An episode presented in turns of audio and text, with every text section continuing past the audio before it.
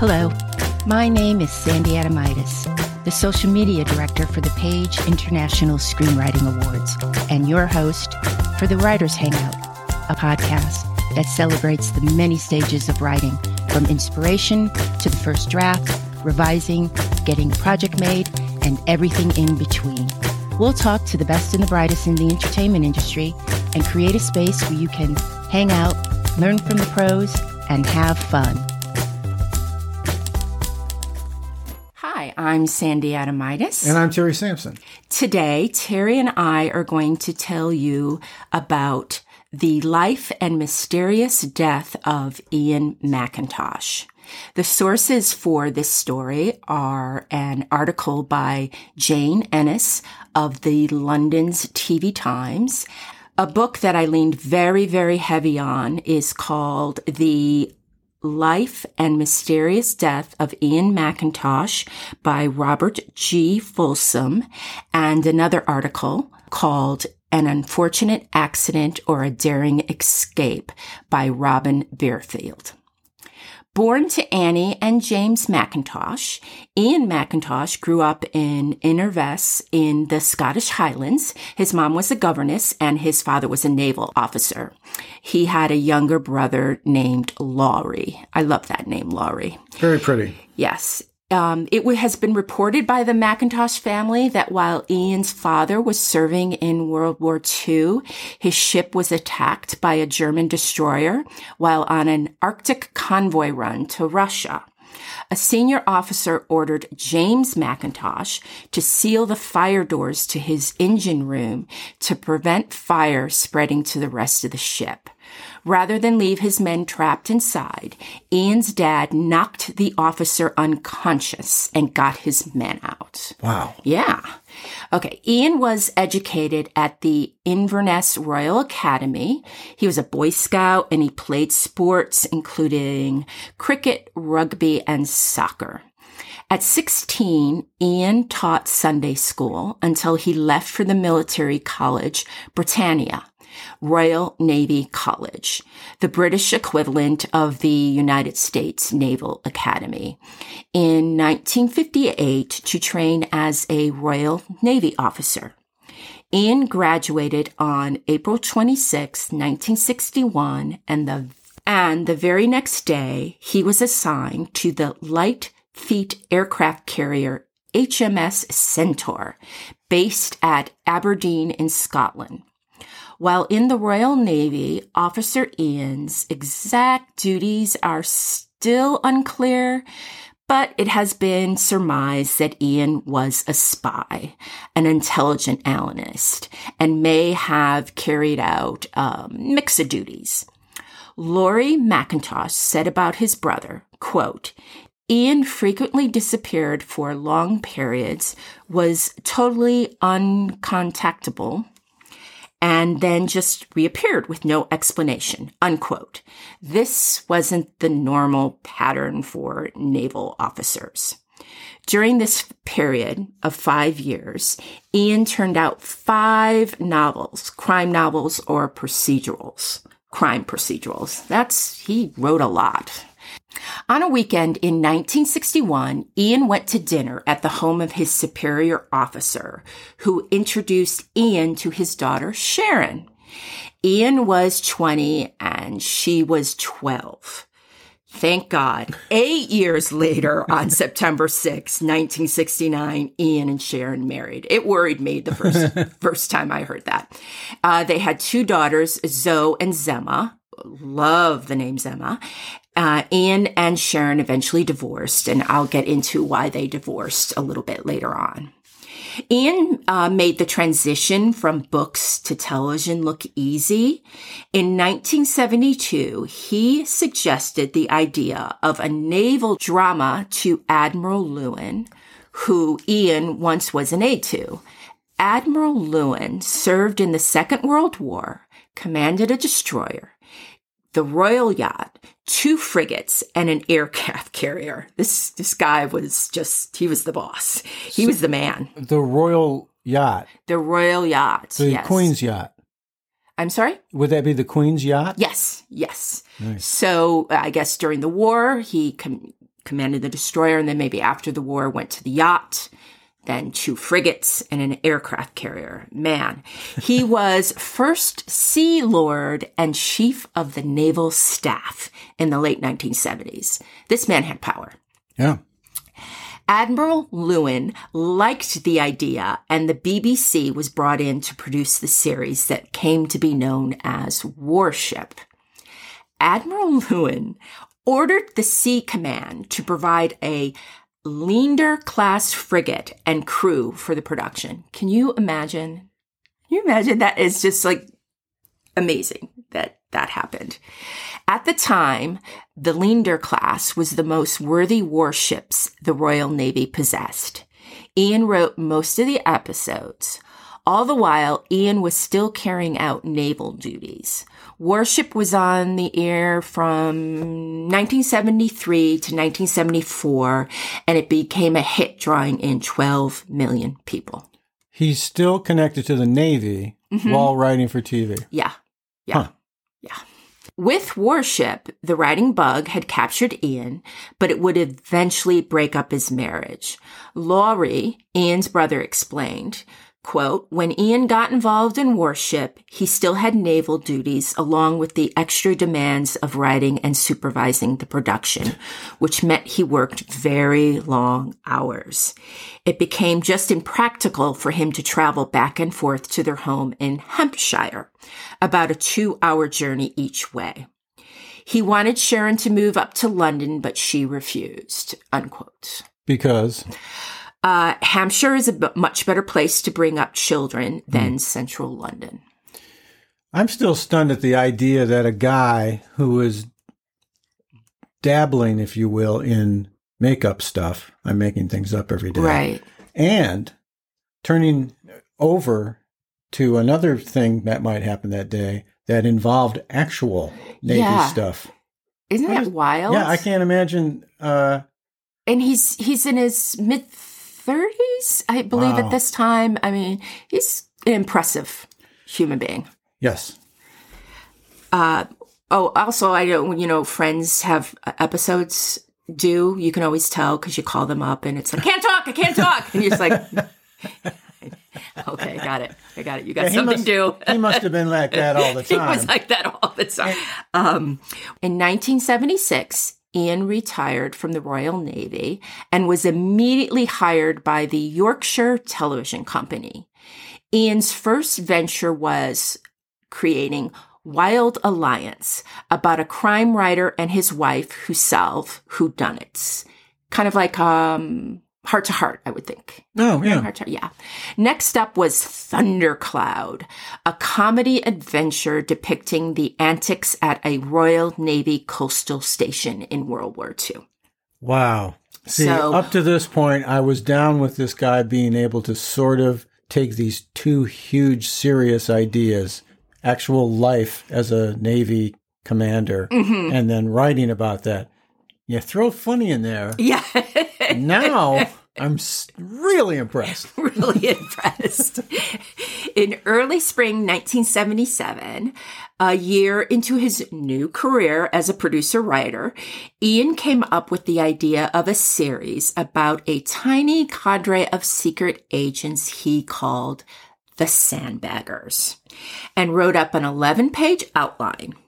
The protagonist, Neil Burnside, showed Ian's dissatisfaction with um, political interference into intelligent operations. Uh, it showed the good guys don't also win.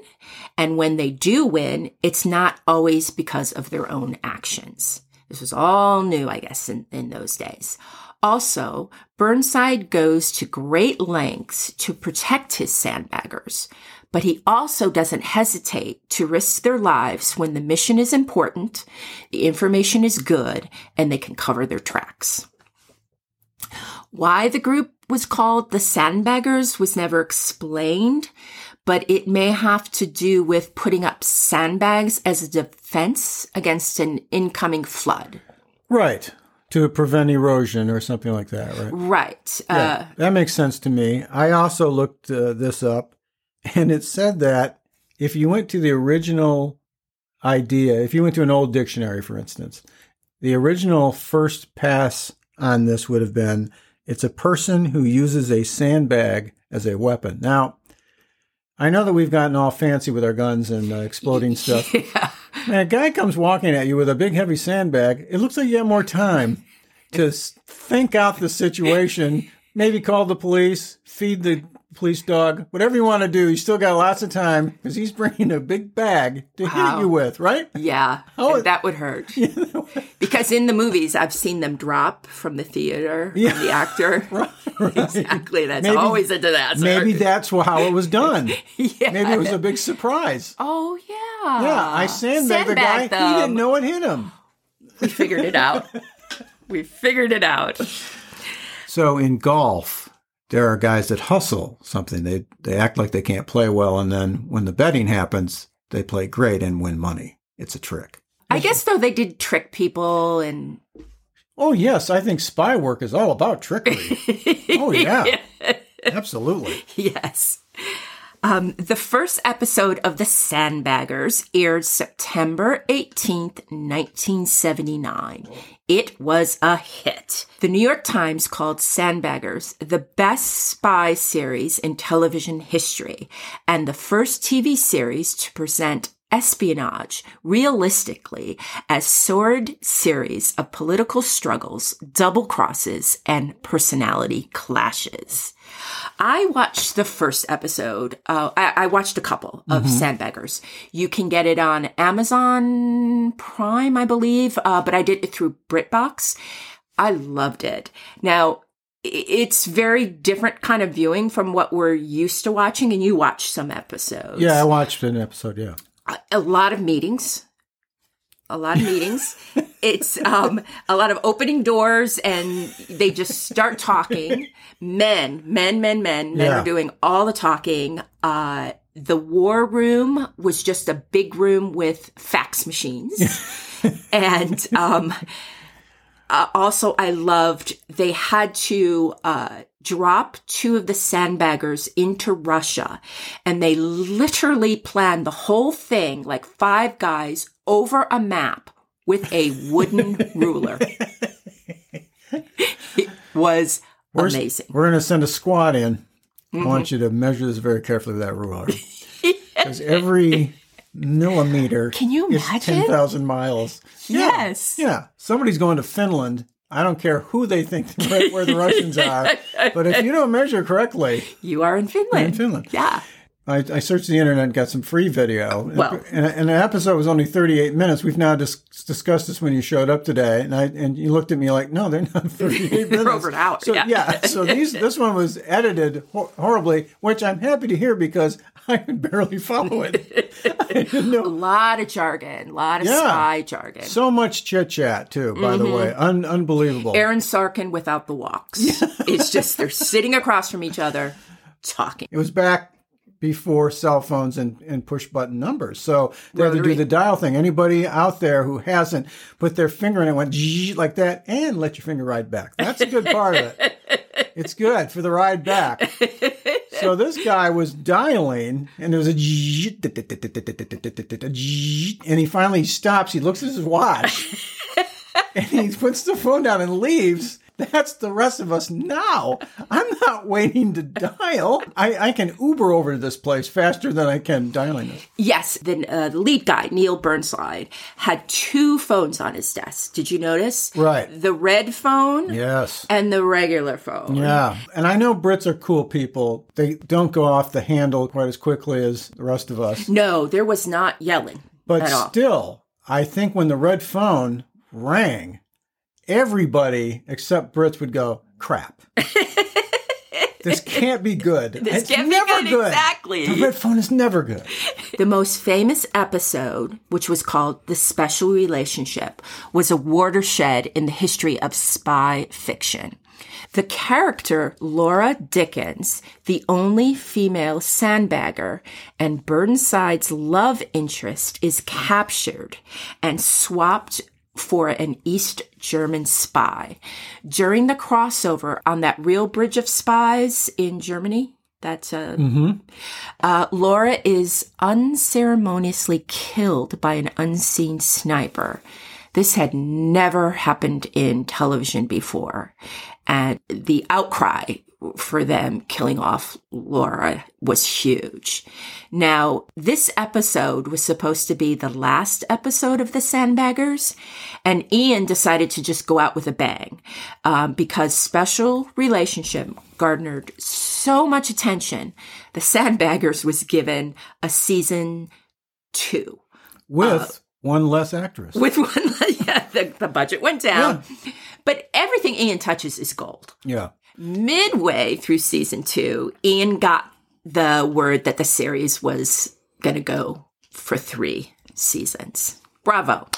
Ian, just good for you. By 1979, Ian had become the executive producer of the show, and as a gift of appreciation to cast and crew, they were given 18 days to shoot an episode in sunny Malta. Ian, who loved to travel, along with his girlfriend of two years, Susan uh, Insole decided to take a vacation while production was shooting in Malta.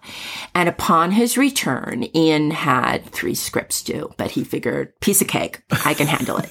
and it's Ian. I believe it. Good for Ian. Yes.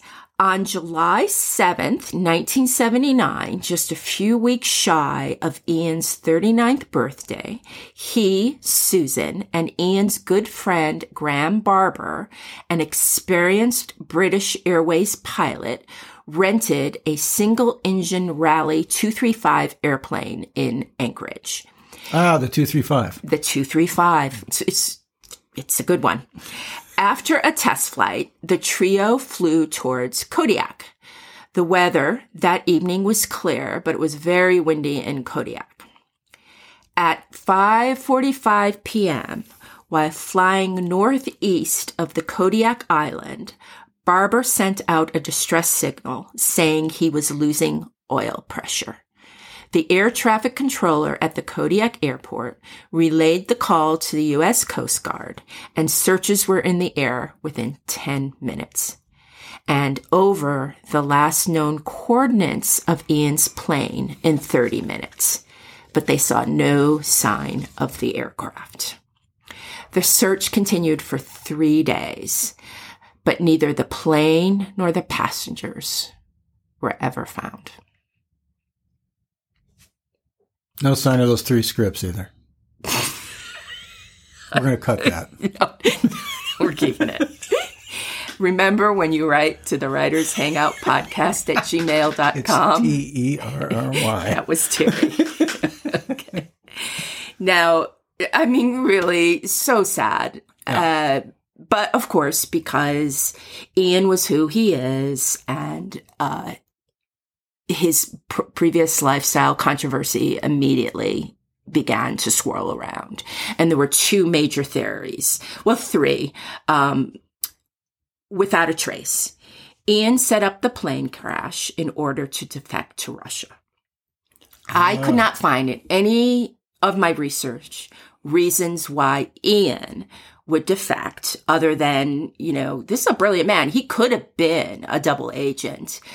But the fact that Susan and Graham were also involved kind of negates that. Yeah. It's that's pretty com- uh, uh, convoluted. Yeah, it's pretty Those unlikely. three people would have also been uh, Russian spies. Right. Graham maybe, but Susan, I don't think so.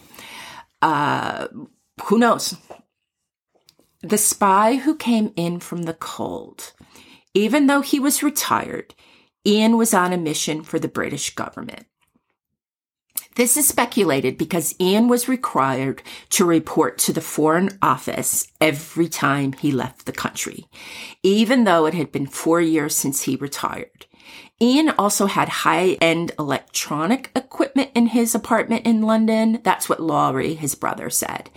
And it was not unusual for someone like Ian, who is officially retired, but still asked to do something while traveling, you know, nothing big, maybe take photographs or just report what they saw. I don't even have a movie name for it because it's just so simple. Maybe uh, The Natural. The cap for the oil was left off.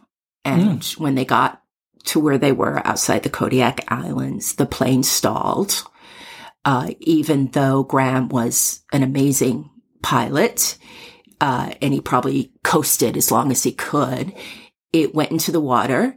If the plane flipped, the the chances, and I guess it had fixed landing gear, and a fixed landing Oh. gear plane when it hits the water Will flip. will flip. and the uh, three of them getting out of one door. I guess uh, they were saying the door on the right would uh, be the door.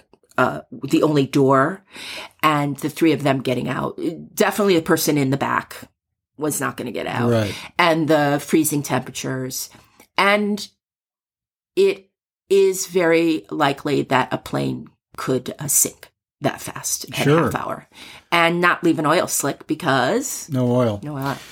And were we in a position to know where it went when it went down? Was there? It was, if he gave the coordinates, there was some back and forth between Graham and uh, the uh, Kodiak uh, airport. Also, um, I should have mentioned earlier, that part of the world is filled with uh, Russian spy submarines wow. um, and Russian trawlers that are actually uh, spy trawlers that, you know, they look like fishermen, but they're all crowded around sophisticated uh, listening devices. So that supports two theories that they picked him up and he's still living in uh, Russia, He's still living in Russia somewhere. or yeah. uh, they picked him up and knew he was a pain in the ass and uh, Yes. and said Yes. no yeah. yet. Yet, yeah. So, um, in not even 40, all those books, all those series, uh, groundbreaking series, I wish we could still be uh, watching his movies Yeah, and TV shows. I think we could give him a couple extra things to do. I don't think it would slow him down. That's a wrap for the Writers Hangout. Thanks so much for listening. If you enjoyed the show, please subscribe, like, and thrive. Till we get to hang out again, keep writing. The world needs your stories. The Writers Hangout is sponsored by the Page International Screenwriting Awards. Executive producer, Kristen O'Verne. Producers, Terry Sampson and Sandy Adamitis. Music by Ethan Stoller.